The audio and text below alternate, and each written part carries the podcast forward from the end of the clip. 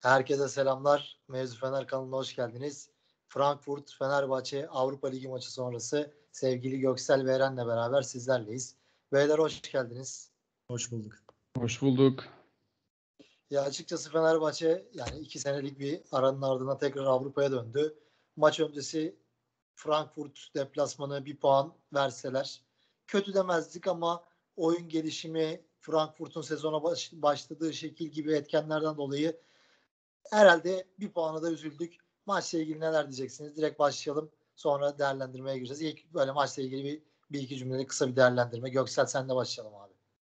Dediğin gibi deplasmanda bir puan bence kötü bir skor değil. Özellikle bugünkü ikinci yarıdaki oyunumuz biraz performans açısından kötü olduğu için ben bir puanı okeyim. Tabii son dakika Pelkas atsaydı bambaşka bir senaryo olabilirdi. 3 puanla deplasmanda başlamak çok iyi olurdu ama bence bir puan da okey. Olympiakos maçını kazanırsak e, bence bizim için hani bugün kaybettiğimiz bir şey olmamış olur. Doğru. Eren sen ne diyeceksin abi? Ben de aynı şekilde düşünüyorum. Ya ikinci yarının e, belli kısımlarında fizik olarak çok düştük. E, ona bakılırsa bir puan iyi gibi gözükebilir ama genel olarak ben 3 puan hak ettiğimizi düşünüyorum. O yüzden biraz üzüldüm. E, son dakikadaki penaltıya da normal şartlarda çok daha fazla üzülürdüm ama bu mücadeleyi görmek bazen yetiyor. E, yani benim için de e, kabul edilebilir bir maç oldu. Tabii liderlik için çok önemli olurdu 3 puan bizim için. Ama sağlık olsun. Yani oyun çok umut verdi. Ee, o yüzden iyi bir bir puan diyelim bu maça. Kesinlikle ya maça geçelim. Ya çıkan ilk 11 özellikle uzun zamandır alışık olduğumuz savunma üçlüsü var mesela. Oradan bir Serant gibi bir oyuncumuzun olmadığı bir maç ve takımda diğer oyunculardan da eksik oyuncular var. Yeni oyuncular oynuyor. Böylesi bir havada sonuçta Frankfurt'ta sezona 5 maçta başladı galibiyeti yok ama artık onlar da bir Avrupa Ligi maçıyla bir galibiyetle bir hava yakalayıp girmek istiyorlardı ama öyle bir Fenerbahçe başladı ki hem iyi mücadele ediyoruz hem iyi top çeviriyoruz, hızlı oynuyoruz, istediğimizi sahaya yansıtıyoruz. İlk yarıyla başlayalım Göksel. Sen neler diyeceksin yani? İyi çıkan ilk 11 ile ilgili ve maçın ilk yarısı ile ilgili özellikle. Çıkan 11 için diyecek bir şey yok. Özellikle hani savunma konusunda zaten fazla alternatif yok. Orada Serdar, Kim Minji ve e, Salah'ı oynamak zorundaydı zaten. Mert Hakan belki herkese değişik gelmiş olabilir. Başka birisi oynama diye düşünüyorum ama hani Mert Hakan da bugün gerçi çok böyle efektif oynamasa diye oynamasa da hani belki hoca da çok fazla tempo yapan hani basan, koşan, mücadele eden bir oyuncu olduğu için belki tercih etmiştim Mert Hakan'ı. Keşke daha iyi kullanabilseydi bu şansı. Özellikle 20, ilk 20 dakikadaki oyun beni çok tatmin etti. Yani gerçekten iyi bir oyundu. Hemen maçın başında zaten Rossi ile atamadığımız, değerlendiremediğimiz bir pozisyon var. Resmen hani atsak resmen karşılaşma 1-0 önde başlayacaktık. Belki çok daha başka bir senaryo olacaktı ama ona da çok takılıp kalmamak lazım. Akabinde de zaten devam ettik. Girdiğimiz pozisyonlar var. Atamadık. Çok fazla karambol yaşadık. Orada Valencia, Osay Samuel e, ikilisi bayağı faydalıydı. Özellikle maçın ilk yarısında. E, onun haricinde ilk yarı için diyecek bir şeyim yok. Keşke bulduğumuz fırsatları değerlendirebilseydik. Sen Rossi'nin pozisyonu dedin. Ben de araya şunu diyeyim Eren'e pas atmadan. Ya maça resmen maçı şey, şeyle başladık hatta. Penaltı kaçırarak başladık. Penaltı bitirerek kapattık. Rossi'nin pozisyonunda penaltı gibi pozisyon. Aynen öyle çok netti. Yani Eren sen ne diyeceksin abi? İlk yarı ile ilgili özellikle. Aynen öyle. Zaten ilk 11 ile ilgili Göksel'in de dediği gibi e, beklediğimiz bir 11'di. Özellikle savunma hattında çok fazla alternatifimiz yok. E, Serdar'la başladık. Yani ben çok çok çok iyi başladığımızı düşünüyorum. 10 dakika özellikle ilk 10-15 dakika inanılmaz bir başlangıç yaptık. Kimse böyle bir şey beklemiyordu muhtemelen. Ee, hem baskı olarak hem de yerleşim olarak hem hücuma çıkışlarda çok iyiydik. Ee, yani ben de Mert Hakan yerine meğer olur muydu bilmiyorum. Yani demek ki fizik olarak çok hazır değil. Ben normalde hocanın Mert Hakan'ı biraz geride gördüğünü düşünüyorum. O yüzden elinde olsaydı oynatmazdı gibi geliyor. Ama e, yani Mert Hakan da çok iyi başlamasa da ben bir dönem iyi tempo yaptığını düşünüyorum ama hani onun detaylarına da gireriz belki çok pozisyon bilgisinin zayıf olduğunu düşünüyorum onun o, ve bu e, çok isteğiyle birleşince de bazen bize e, olumsuz şeyler getirebiliyor. Yani onları yaşadık dönemden ama yine de iyi toparladı. E, yani ilk yarı ben çok tatmin oldum oyundan ve e, skordan. Yani yine geçen hafta da konuştuğumuz, Göksel'de konuşmuştuk. O kritik anlarda gol yeme olayımızı bir türlü aşamadık. Yine yedik. Yani e, çok aynen çok basit bir gol yedik. Yani orada ki bu sene e, bu korner dönüşlerinde, serbest vuruş dönüşlerinde daha çok çalıştığımızı, daha iyi döndüğümüzü görmemize rağmen yine klasik Fenerbahçe golünü yedik. Orada Rossi ile kalması nasıl kaldı bilmiyorum. E, genelde çünkü Osayi geride kalıyordu. Çalıştığımız oydu gibi. Ama Osayi yoktu bu sefer. Orada bir yanlışlık oldu sanırım ve adamlar da affetmedi. Yani şeyi söylemek istiyorum ben. Almanya gerçekten bizim ligimizin çok üstünde bir tempo. Hani kalitesini falan geçtim. Tempo olarak bize çok üstünler.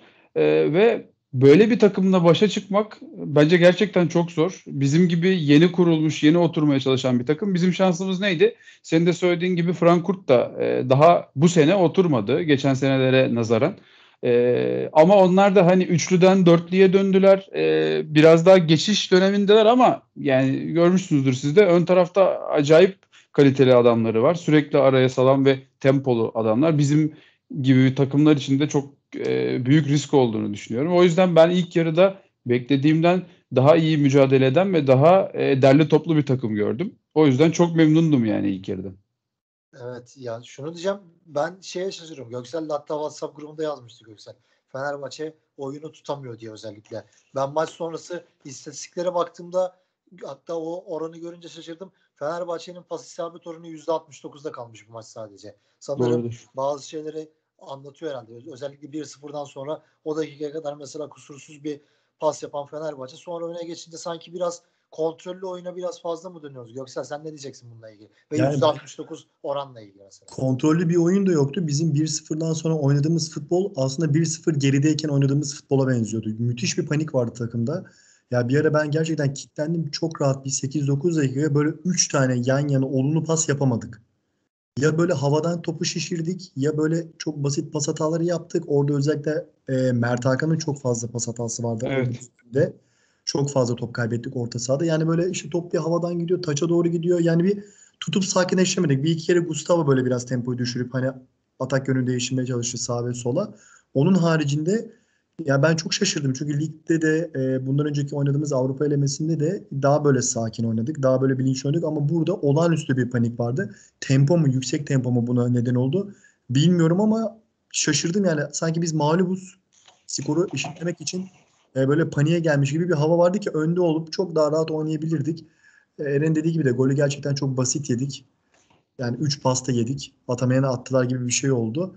O da birazcık moral bozukluğu yaptı ki ikinci yarıda zaten düştük. Ama ilk yarıda dediğim gibi yani ben e, %69'da kalmışız zaten. Sen de söyledin. Çok belliydi çünkü böyle bir istatistikle çıkacağımız. Yapamadık yani oynayamadık. İstediğimiz o pas oyununu kuramadık. Eren sen ne diyeceksin abi bununla ilgili? Ya ben de aynı şekilde şey e, burada çok konuştuk. Bu dönem dönem e, uzun pasta çıkma işini oyunumuza katmaya çalışıyoruz. Ama e, burada biraz mecbur kaldık gibi geldi bana. Özellikle ikinci yarının başları ve ilk yarının da biraz sonlarında. Yani özellikle Salahi ile e, o Ferdi ve Gustavo üçlüsü diyeyim. İlk yarıda etkin kullandığımız dönemlerde topa çok iyi hakim olduk ama ne zaman ki orayı kestiler bitti tamamen. Çünkü diğer tarafta zaten Mert Hakan var. Dediğimiz gibi e, çok yani ben ayağı çok kötü bir topçu olduğunu düşünmüyorum. Çok iyi de değil. Ortalama bir oyuncu ayak olarak, pas kalitesi olarak. E, ama yani Mert Hakan'la ilgili ya da oradaki diğer oynayan kişiyle ilgili beklentimiz oyunu biraz daha tempolu, biraz daha iyi yönlendirmesi olmalı. Hoca da ona uygun bir adam arıyor gibi.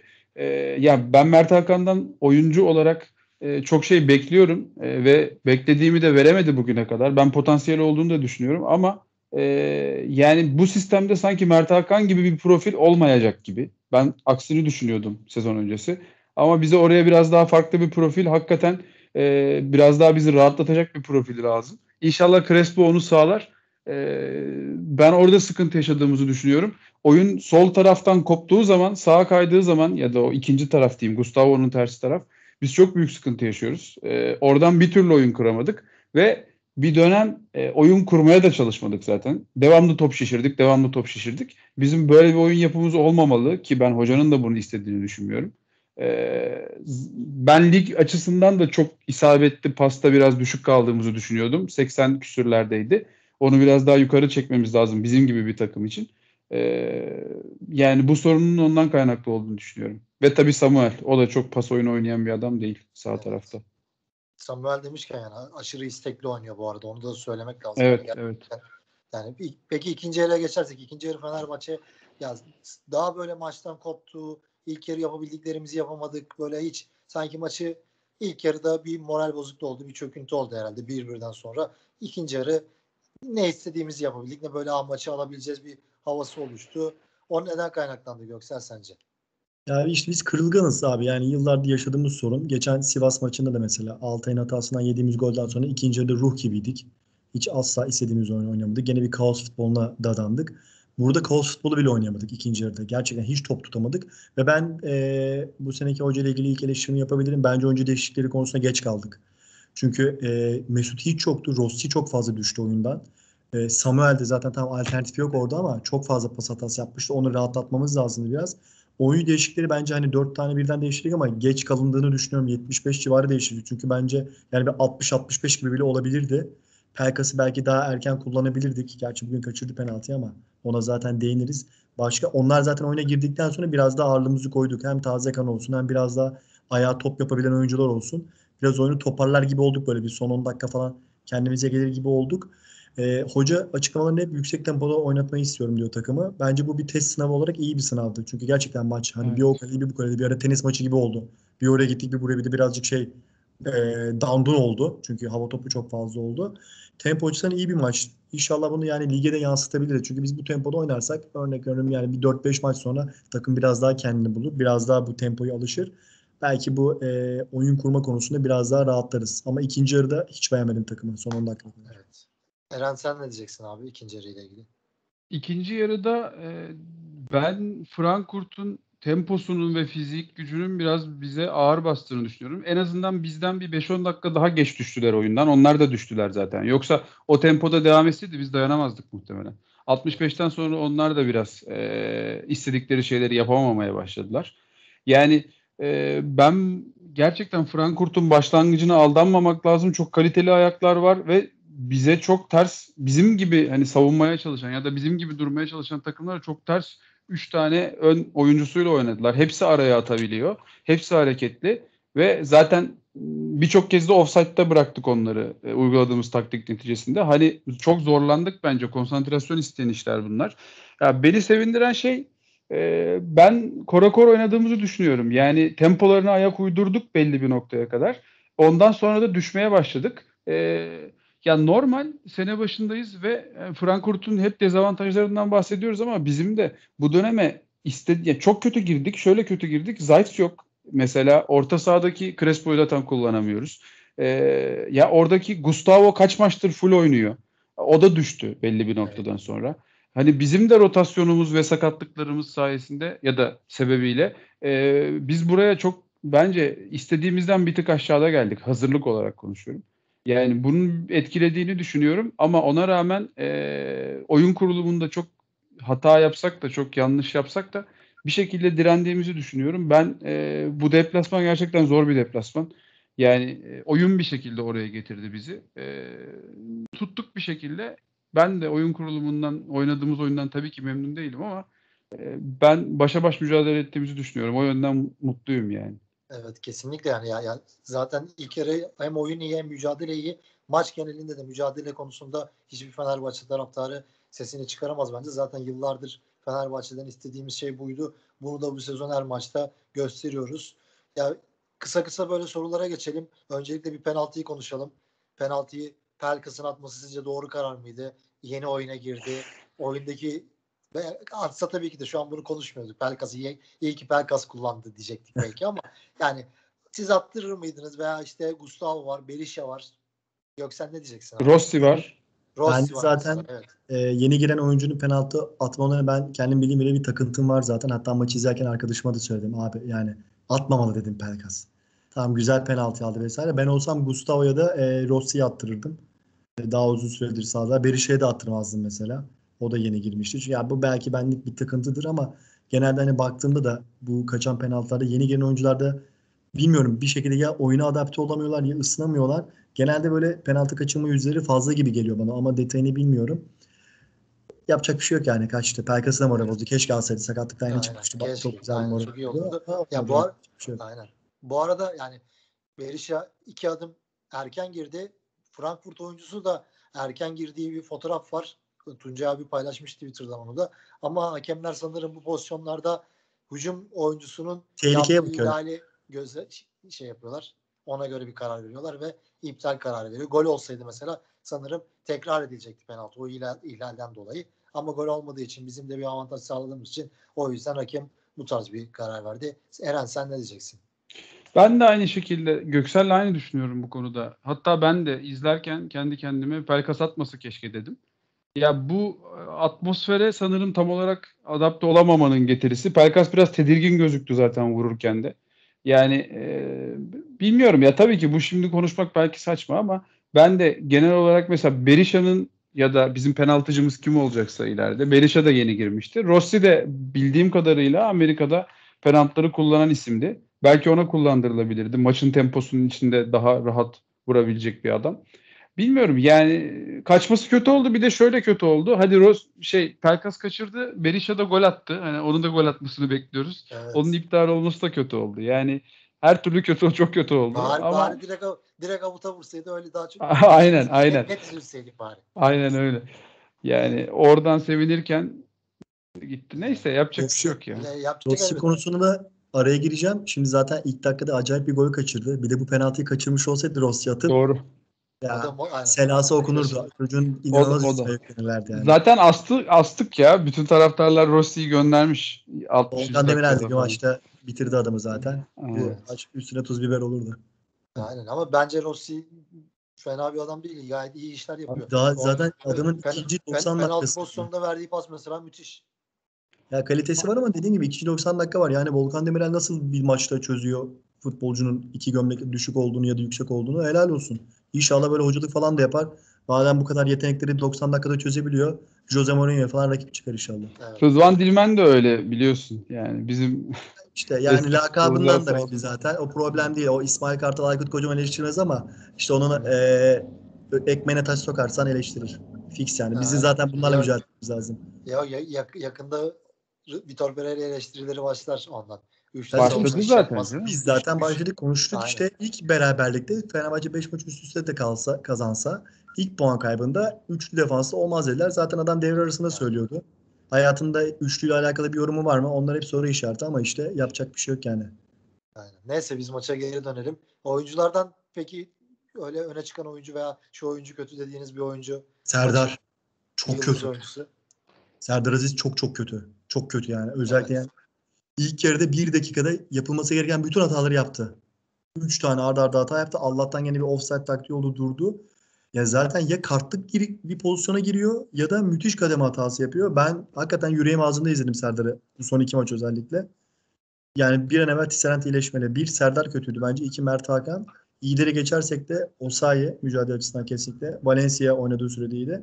Salay ve Kim Min-jae de gayet e, kotardılar Er, diyebiliriz. Eren'e pas atmadan ben de Altay'ı söylemek istiyorum. Yani Altay da yani kalitesi elbette Sivas Spor maç yapın, maçında yaptığı hata sonrası herkes eleştirdi. Yapmaması gereken bir hataydı. Öyle bir hatadan sonra bile çıktığı ilk maçta gayet kalitesini yine bence yansıtıyor yani. Yine gayet iyi bir maç çıkardı. Altay'ın bu da ne kadar iyi bir kaleci olduğunu bize bir kez daha gösterdi. Yani zaten takımda hata yapma lüksü olan oyuncuların herhalde bir numaralı isim Altay'dır. Özellikle geçen sene bize neler kazandırdığını biliyoruz. Eren sen ne diyeceksin abi oyuncularla ilgili? Serdar ya Serdar genel olarak çok gerçekten korkutuyor beni. Ee, Katılıyorum Göksel'e. Yani her topa girişi, her müdahalesi adamın yani çok böyle yüreğimiz ağzımızda izliyoruz. Ama yine de bu maç ben beklentimi o kadar düşürdüm ki ondan üçlü savunmanın sağında.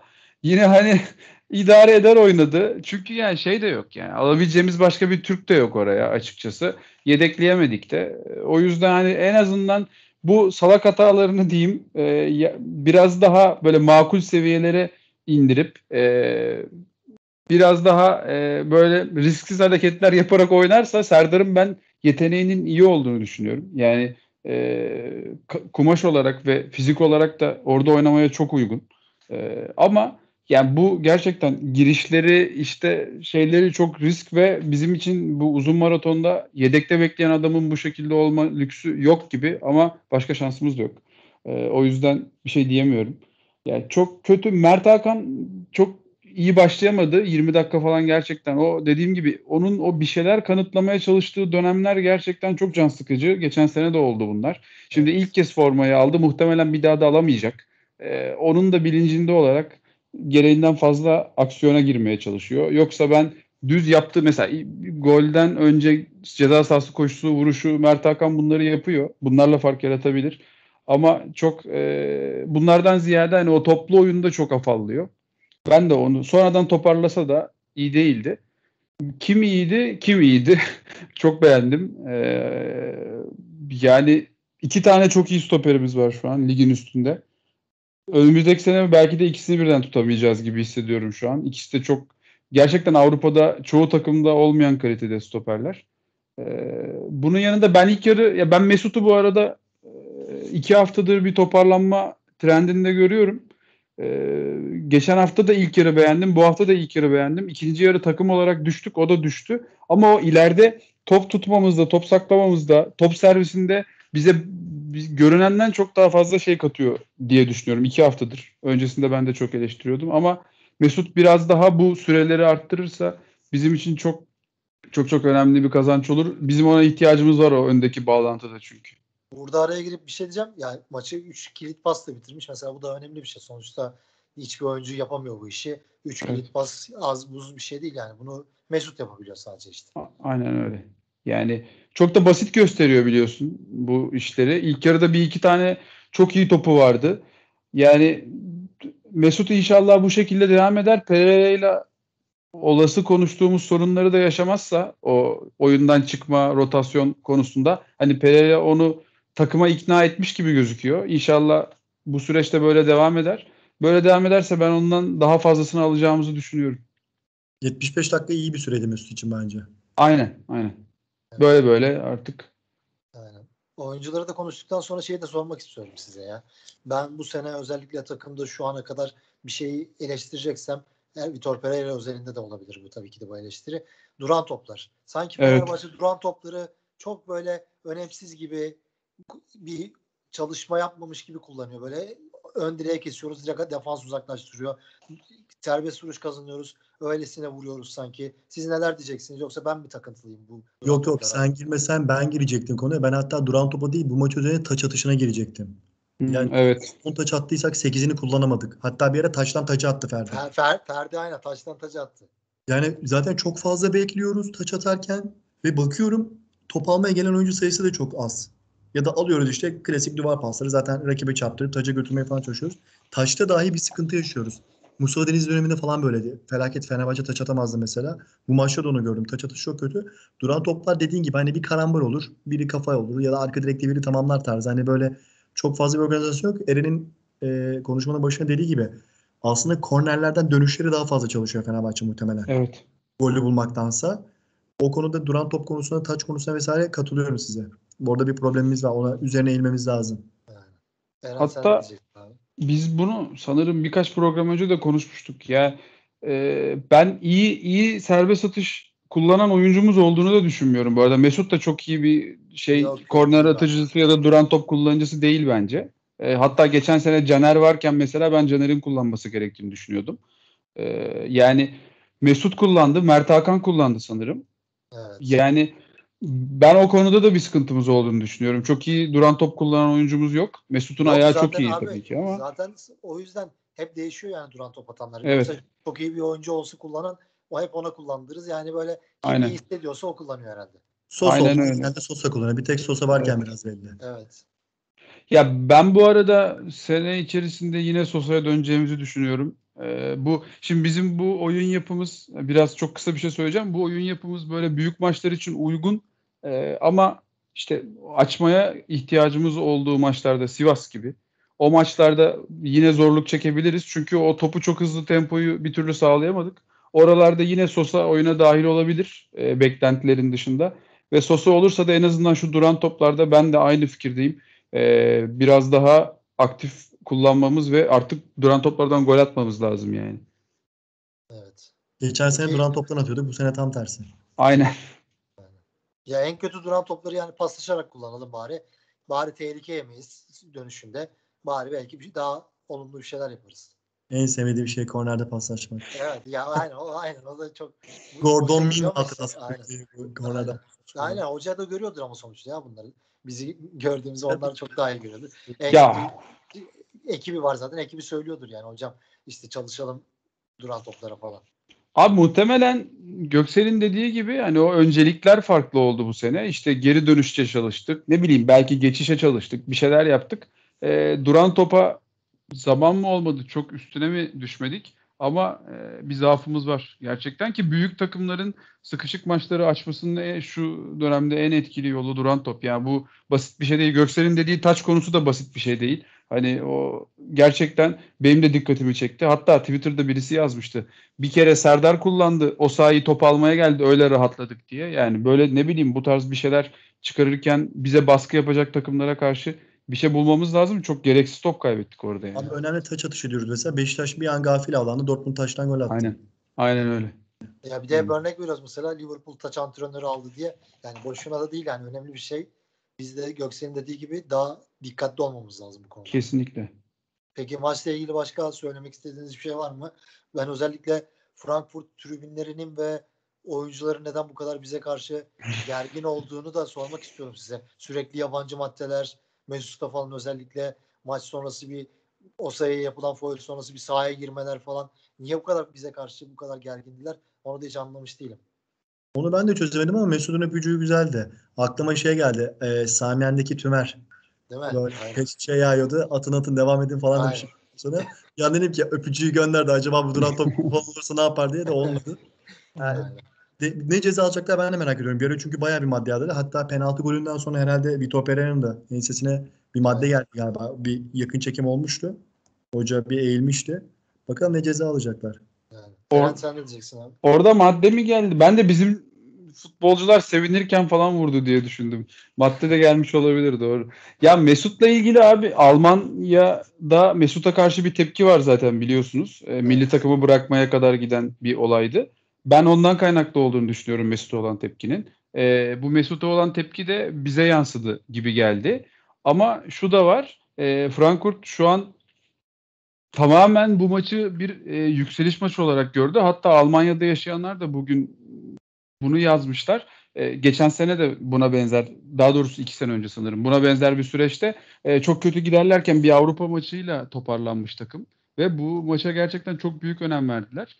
Çünkü çok kötü başladılar ve yeni bir sisteme geçtiler falan. E, bunun ilk adımı olarak gördüler muhtemelen. Uygun bir maçtı Avrupa Ligi maçı. E, onun için çok çok bayağı hazırlanmışlar, bilenmişler. Taraftarları da çok fazlaydı bu arada. Ee, şeyi de düşündüm izlerken burada Covid yok mu? Adamların hiçbirinde maske yok. Full stat. Yani güzel oldu ama hani o atmosferi tekrar görmek de bir futbol sever Evet. olarak güzeldi. Ama çok gereksiz ateşliydiler yani. O uzatmada attığımız penaltı golünden sonra da bayağı şişe falan yağdı sahaya. Evet. Bilmiyorum ben Mesut'un biraz bunu Mesut'un varlığının diyeyim. Mesut bir şey Evet. yapmadı da o biraz etkilediğini düşünüyorum. Bu arada Fenerbahçe taraftarları da yine her zaman olduğu gibi Avrupa'da yine iyi Evet, bir çok iyiydi. yaptılar. Yine Evet. onu da söylemek Deplasmanda lazım. iyi bizim tribünümüz ya. Biz çok net deplasman tribünüyüz. Aynen. Aynen Peki bu öyle. maçla ilgili başka söylemek istediğiniz bir şey var mı? Kısaca bir Başakşehir maçını da konuşalım. Bu maç üzerinde daha bence ekleyeceğimiz bir şey yok. Benim de şimdi ak- aklımdan Başakşehir maçı geçiyordu. Ya Tam böyle şeyi ona da şöyle kapatalım. Yani, o, aynen Olympiakos 3 puan aldı. kazandı. Orada da Samatta'nın Antwerp'te gol atması tam Fenerbahçe Hmm. hikayesi yine. Bizim Tabii canım, yolladığımız oyuncu. bu, bu hikayenin başlangıcı bizim maçta Samat Ali Frey atar zaten. Aynen. Bizim maçta da atma şansları tabii ki çok çok yüksek. Onlar 3 puan aldı. Biz 1 puandayız. Yani Göksel'in ilk başta dediği gibi ev, evimizde Olympiakos'u 30 Eylül'de o maç. 30 Eylül'de yenersek bir rahatlayacağız. Lider olacağız en azından. Ondan sonra önümüz açık. Başakşehir maçını da bir konuşalım. Birer ikişer cümle. Pazar günü 19'da o maçla ilgili neler diyeceksiniz?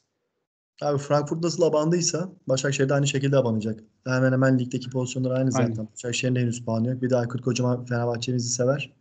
Ee, biraz daha böyle e, topla tüfekle gelebilirler bize. Çünkü son iki maçta da Başakşehir bir şekilde öne geçti. Geçen hafta da öne geçti. Kaybetti. Belki biraz ufak hatalar veriliyor ama e, bence Aykut Kocaman'ın da olası bir mağlubiyette Başakşehir'deki son maçı olur. Çok büyük ihtimal. Evet. Biz de Başakşehir deplasmandan galibiyetle ayrılırsak bir nebze hiç olmazsa içeride kaybettiğimiz Sivas maçını bir şekilde e, telafi etmiş oluruz diye düşünüyorum. Ama zor maç olacak kesinlikle. Kesin zor maç olacak ama işte iki beraberlik aldık. Sivas, Frankfurt. Üstüne Başakşehir'de de bir ters sonuç. Bu olumlu havayı en azından camia olarak öyle olmaması gerekiyor tabii ki de. Abi bozulmayacağız. ama Bozma- bozulur yani. Çok çok fazla maç var. Acayip fazla maç Çok var. Yani maç hiç bozulacak bir şey yok şu an. Abi şey bir de bak Başakşehir'den sonraki hafta hafta içi maçlar varmış ya yine. Evet. Hemen işte Fikstür acayip abi. Fikstür acayip işte. cidden acayip bir hale geldi. Ya bizim gerçekten yani bu UEFA, FIFA ne yapmaya çalışıyor hiç anlamıyoruz. Sürekli maç, sürekli maç. Futbolcular bu Eriksen olayından sonra Avrupa Şampiyonası'nda bir isyan ettiler işte. Çok maç oynuyoruz falan ama yine herkes normale döndü. Ya abi, Çok maç maçına oynuyor. devam ediyor. Zaten yıllardır Şampiyonlar Ligi'nin UEFA Avrupa Ligi'nin zaten takvimi belli. Biz birden takım sayısını arttırınca Heh, bakmayın belki iki takım üç takım arttı ama bu 6-7 maç eder. Aynen. Az buz değil yani. Ona göre zaten senin kamp süren uzuyor ne bileyim lig uzuyor. Futbolcunun dinlenme süresi azalıyor. Adamlar küme düşürmemek için saçma sapan bir şey sürüklendik. Zaten yani federasyon olayına hiç girmeyelim. Apa, apayrı bir şey. Cephe Evet. orası. Aynen. Ama ya onun da alakası var. Doğru. Eren sen ne diyeceksin abi? Yani dediğimiz gibi fikstür çok çok zor bir noktaya geldik fikstür konusunda. Ee, yani ben hocanın da bu arada mesela öyle düşündüm. Rossi'yi sanki bu maç oynatmayacak o yüzden tuttu. Ee, oynatacağı adamları çıkardı gibi hissettim. Genelde öyle yapıyor.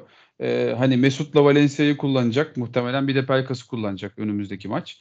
Ee, ya böyle şeyler de yapmak zorunda bu arada. Artık günümüz futbolunda bu kondisyon özellikle Vitor gibi bir hocanın sisteminde kondisyon çok önemli. Ee, mecburuz yani bu rotasyonlara gitmeye. Ve işte Tisserand 3 ay yok. Ee, En sıkıntılı mevkilerimizden biri. Ferdi bugün yine bir kramp mı girdi ne oldu bilmiyorum. Ee, çıkardı ki zaten hemen akabinde de Muhammed'in tarafından pozisyon yedik. Ee, ya bu çok sene başında konuştuğumuz sıkıntılı olduğumuz bölgede hem de Tisserand'ın gitmesi bu sıkışık fikstürü biz nasıl geçeceğiz bilmiyorum. Yani Serdar kim ve e, Atilla bütün maçları mı oynayacak? Gustavo'yu mu dönem dönem orada kullanacağız? Hocanın işi gerçekten o konuda zor. E, çok sıkışık takvim. Ya ben de çok kuşkuluyum bundan ötürü. E, senin dediğine de katılıyorum bu arada. Yani ne yazık ki bizim böyle işte taraftarımızdaki bu e, stresten ya da işte bu travmalardan gelen sonuç sanırım bu. Ya inanılmaz bir şeydeyiz yani. Bu maçtan da berabere kalırsak muhtemelen her yerde yazılmaya başlar şimdi. 3 maç üst üste beraberlik. İşte sene başındaki rüzgar gitti mi? Bizim taraftar da ne yazık ki etkileniyor bunlardan.